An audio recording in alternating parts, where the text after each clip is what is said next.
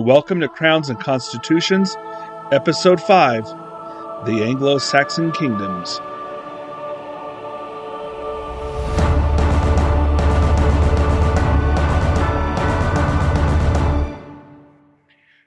Today we return to our study following the Germanic tribe migrations, and this time we will follow the Angles, Saxons, Jutes into the former Roman territory controlled by the native Britons, basically what we know today as the southern portion of the Great Britain Island. Most historians focus on the migrations of the Angles, Saxons, and Jutes from the northern Germanic lands into the Great Island, primarily occupied by native Britons. Now, originally thought to be significant invasions with large forces, modern historians tend to think the migrations came at a slower pace than previously thought. Regardless, the Germanic migrations into Great Britain seems to have been occurring quite regularly by the 430s AD and after that. The Angles, from whom the name England would derive, along with the Saxons and Jutes, were believed to have lived in northern Germany, with the Jutes primarily occupying the areas of modern Denmark today.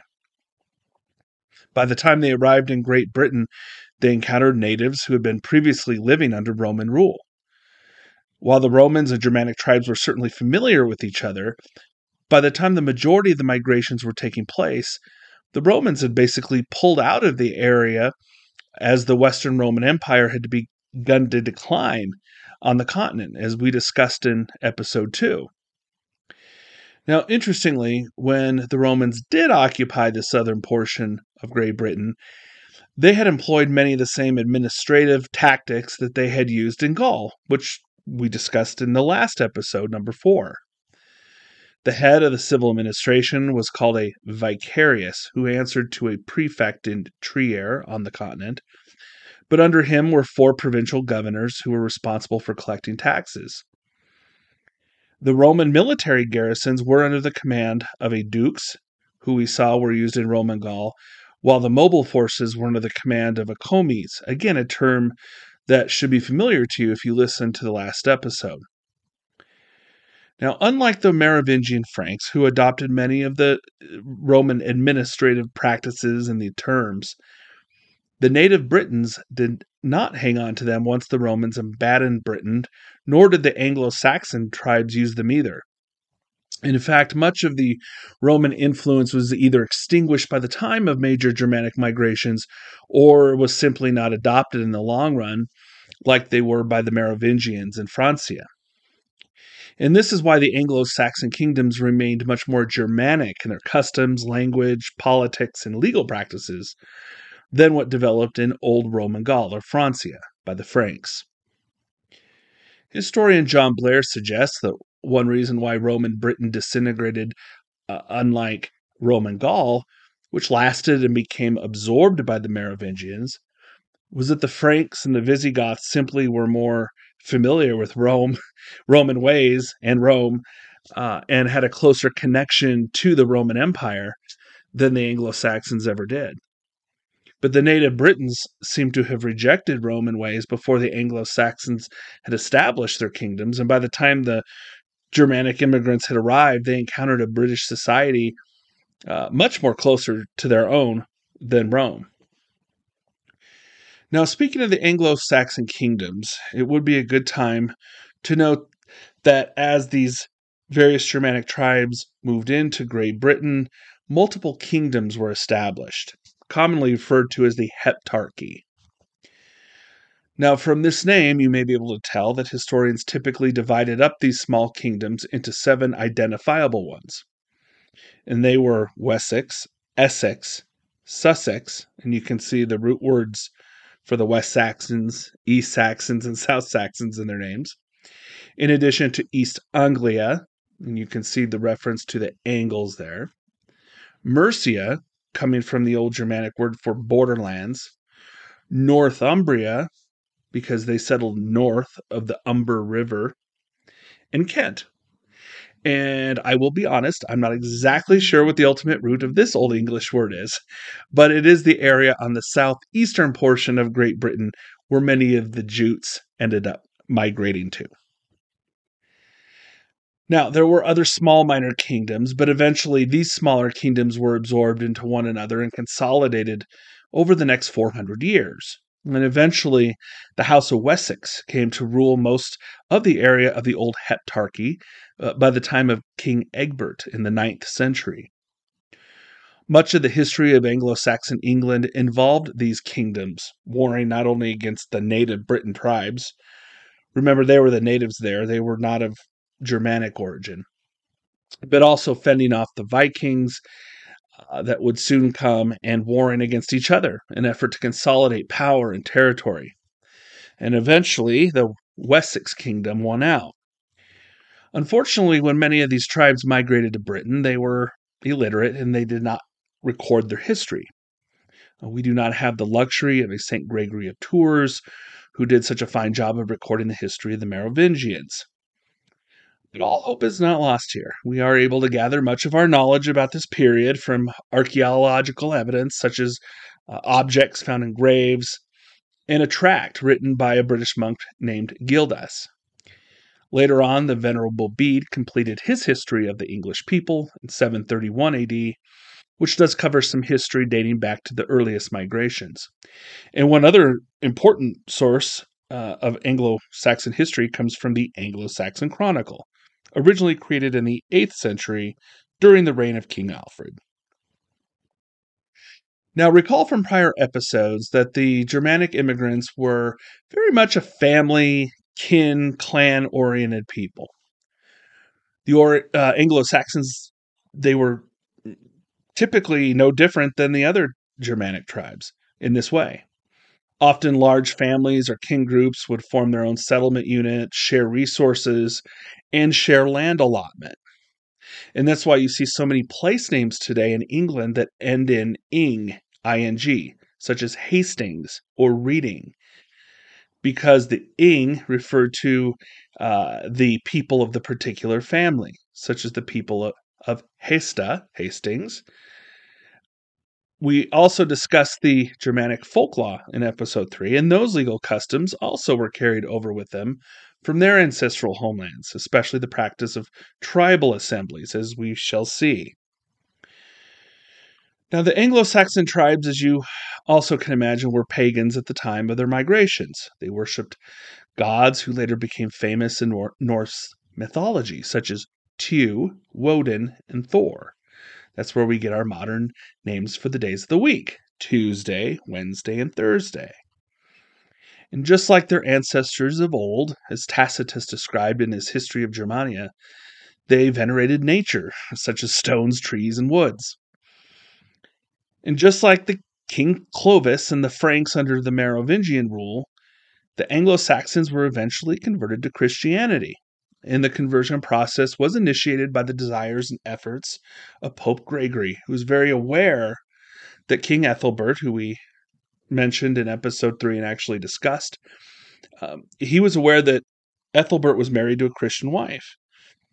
And Ethelbert's story in this regard is very similar to that of King Clovis, as you re- may recall, who married Saint Clotilde, who was an important part of his conversion.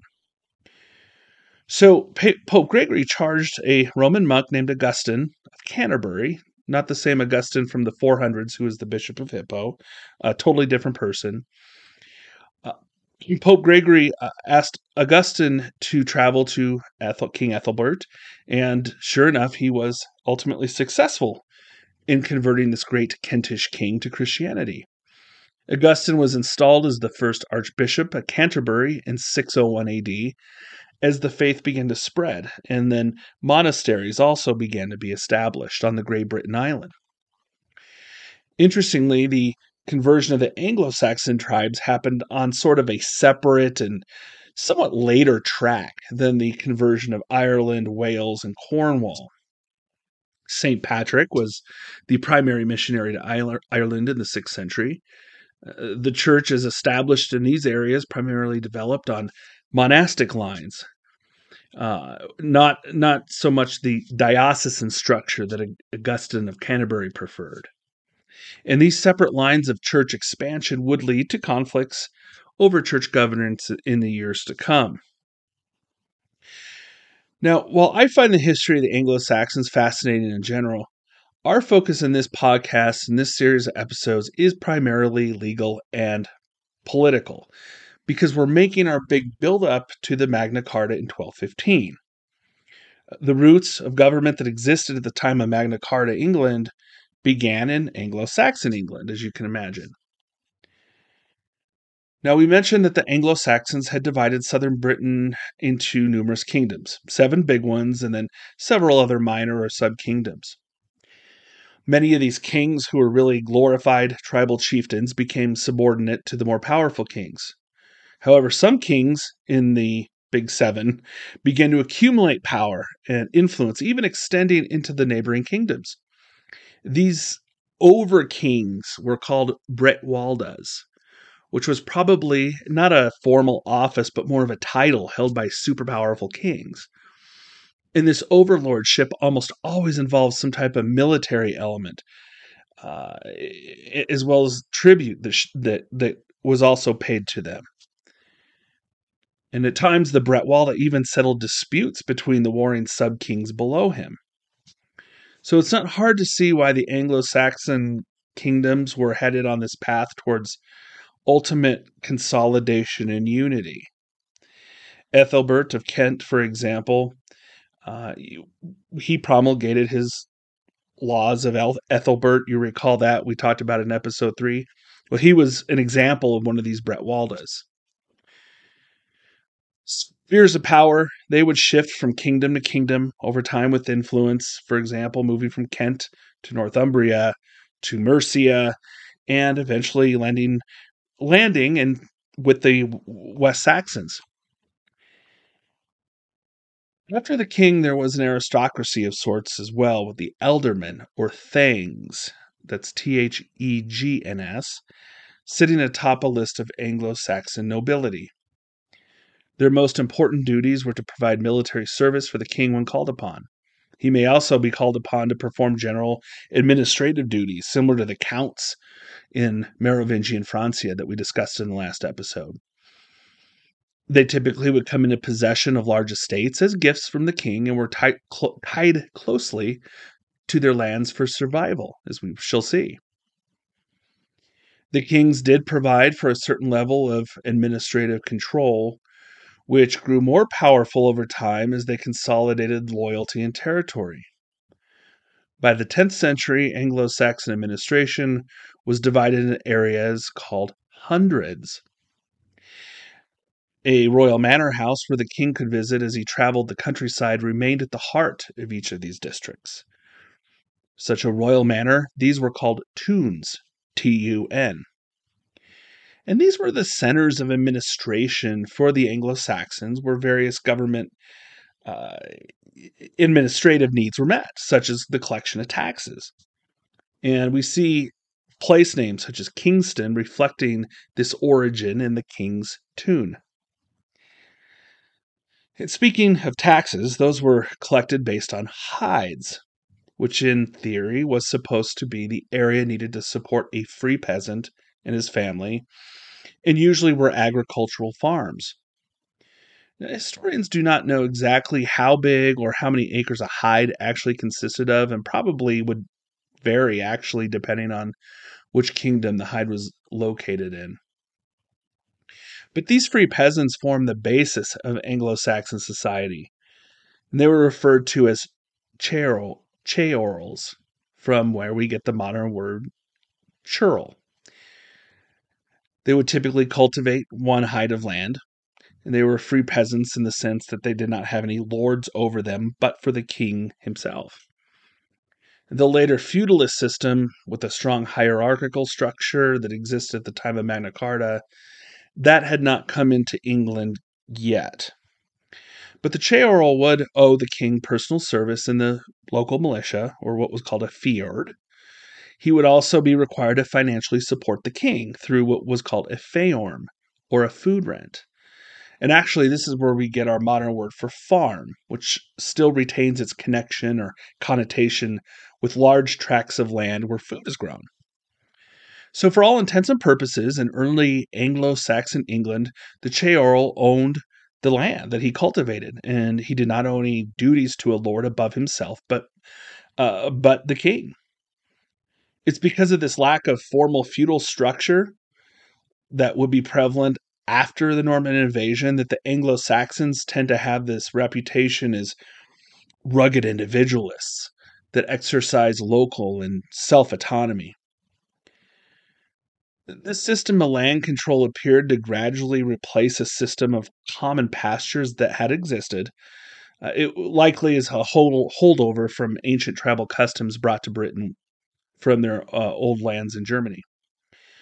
But living in an independent life off the land was not ultimately how reality played out, as it became obvious to the free peasants that community and cooperation was going to be needed due to the vast areas of unprofitable soil.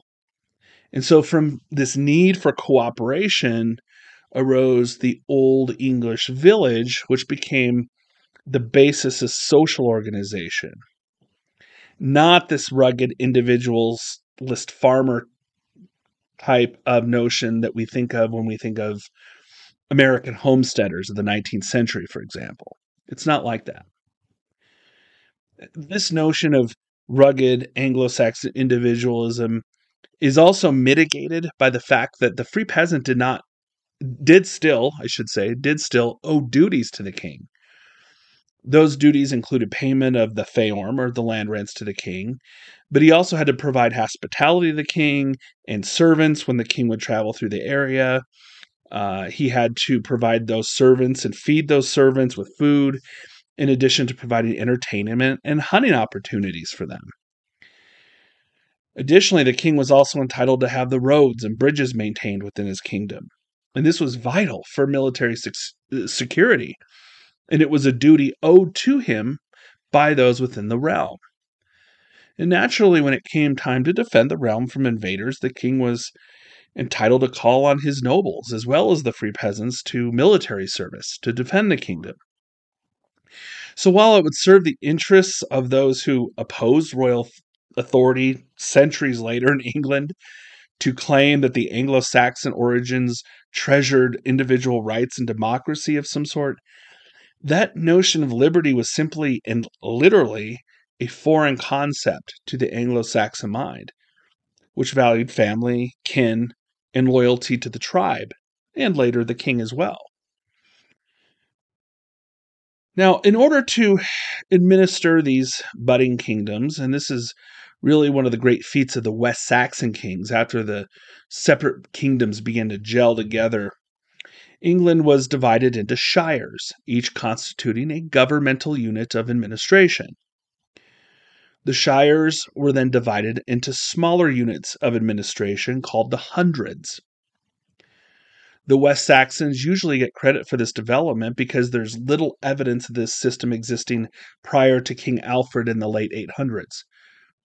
So it's safe to credit this development to the House of Wessex, the first real national royal dynasty in England. Now, your next question may be why were they called hundreds? And no one is really quite sure, but a popular theory is that it is in reference to the number of hides within it, which would, of course, make total sense, but again, no one can really say for sure. The king's administrator in each shire was a reeve, from which we get the word shire reeve, from which we get the modern word sheriff. This originally and gradually assumed the role uh, under the West Saxon kings that were formerly held by the ealdormen.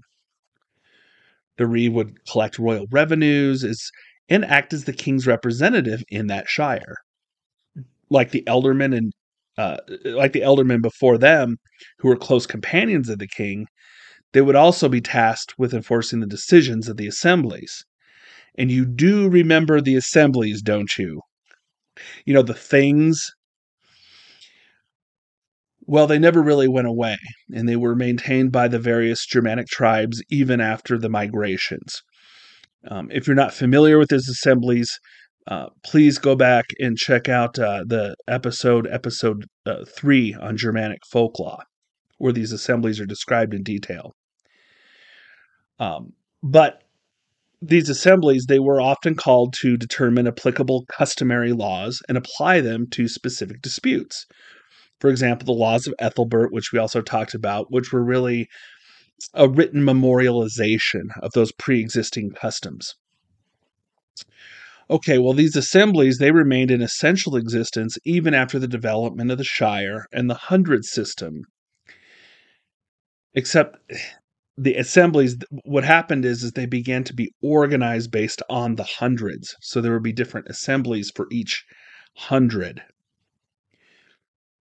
So what would happen is, is a group of free peasants from a particular hundred, may they may gather together in a public meeting often those who would be knowledgeable of the customary laws, and then render judgments to resolve disputes involving their kinsmen of the area. Now, you may say, this does sound a little bit like democracy. Well, it may sound that way, but it wasn't. The assemblies did not determine the law. They did not ma- they did not make up the customs right then and there.